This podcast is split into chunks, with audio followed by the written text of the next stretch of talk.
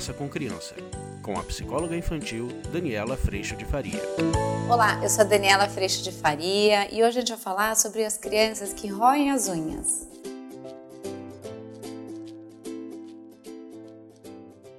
Esse é um movimento que normalmente começa por volta dos 3, 4 anos de idade, quando as crianças estão mais independentes, estão com mais desafios, mais contato com o mundo, mais soltas no seu próprio corpo, mais intimidade com o próprio corpo e mais desafiadas pelo mundo. Elas já conseguem subir nas coisas, já conseguem se movimentar, já conseguem pular, já conseguem correr. E quando elas se sentem um pouco mais pressionadas por esse mundo, elas roem a unha. E na hora que elas roem a unha, o que acontece é que, de certa forma, esse hábito deixa elas mais tranquilas.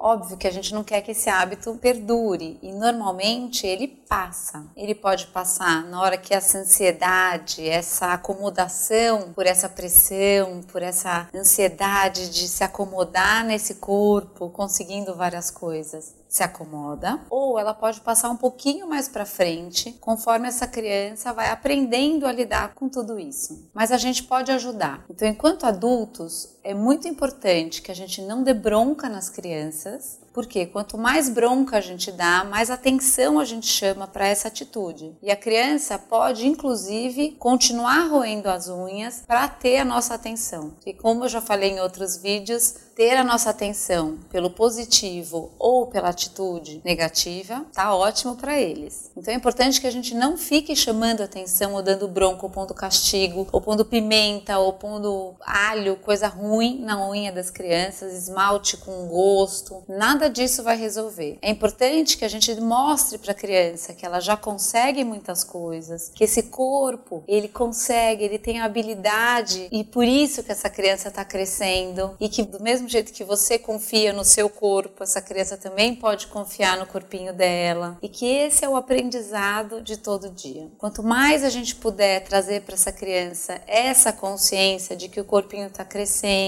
que é devagar, que ele está aprendendo todas as coisas, que tudo bem não conseguir algumas e conseguir outras, mais tranquila a criança fica para viver esse processo.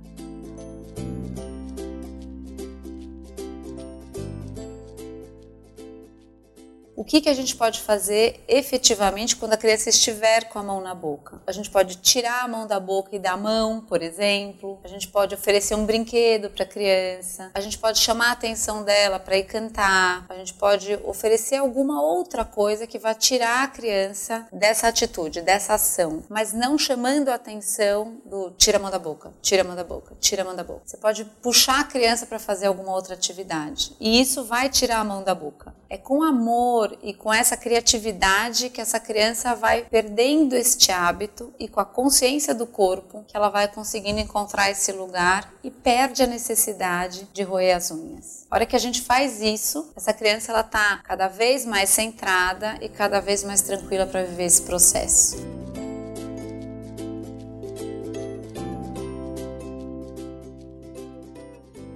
A outra coisa importante que também pode ajudar é criar um código com a criança. Às vezes você não tem algo para oferecer, às vezes você não pode cantar uma música. Você pode criar um código. Pode ser um, um violão aqui no ombro, pode ser uma palma, um estalo, pode ser apertar uma bolinha. Que toda vez que vocês fizerem esse código, ela lembra que ela vai tirar a mão da boca. Isso pode virar uma grande brincadeira. Então é com essa leveza que a gente vai ajudar as crianças a terem consciência do corpo, a se habituarem a viver nesse corpinho com todos os desafios que aparecem e a não precisarem da unha na boca. A outra coisa é trazer a consciência de que a mão é suja e que toda vez que a gente põe a mão na boca, a gente está levando toda essa sujeira para dentro do corpo. Essa informação também é muito importante que a criança receba. Debaixo da unha às vezes tem sujeira porque ele brincou na areia, ele brincou no chão e isso tudo vai para dentro da barriga e isso é, pode pode sim prejudicar a barriguinha, pode dar dor de barriga, pode trazer alguma complicação. Então, com esse processo todo, a gente tem grandes chances de tirar a criança de roer a unha.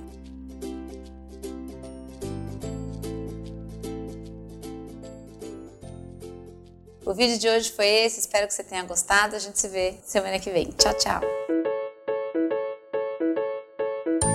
Você acabou de ouvir Conversa com Criança, com a psicóloga infantil Daniela Freixo de Faria. Mande seu e-mail para conversa@danielafaria.com.br.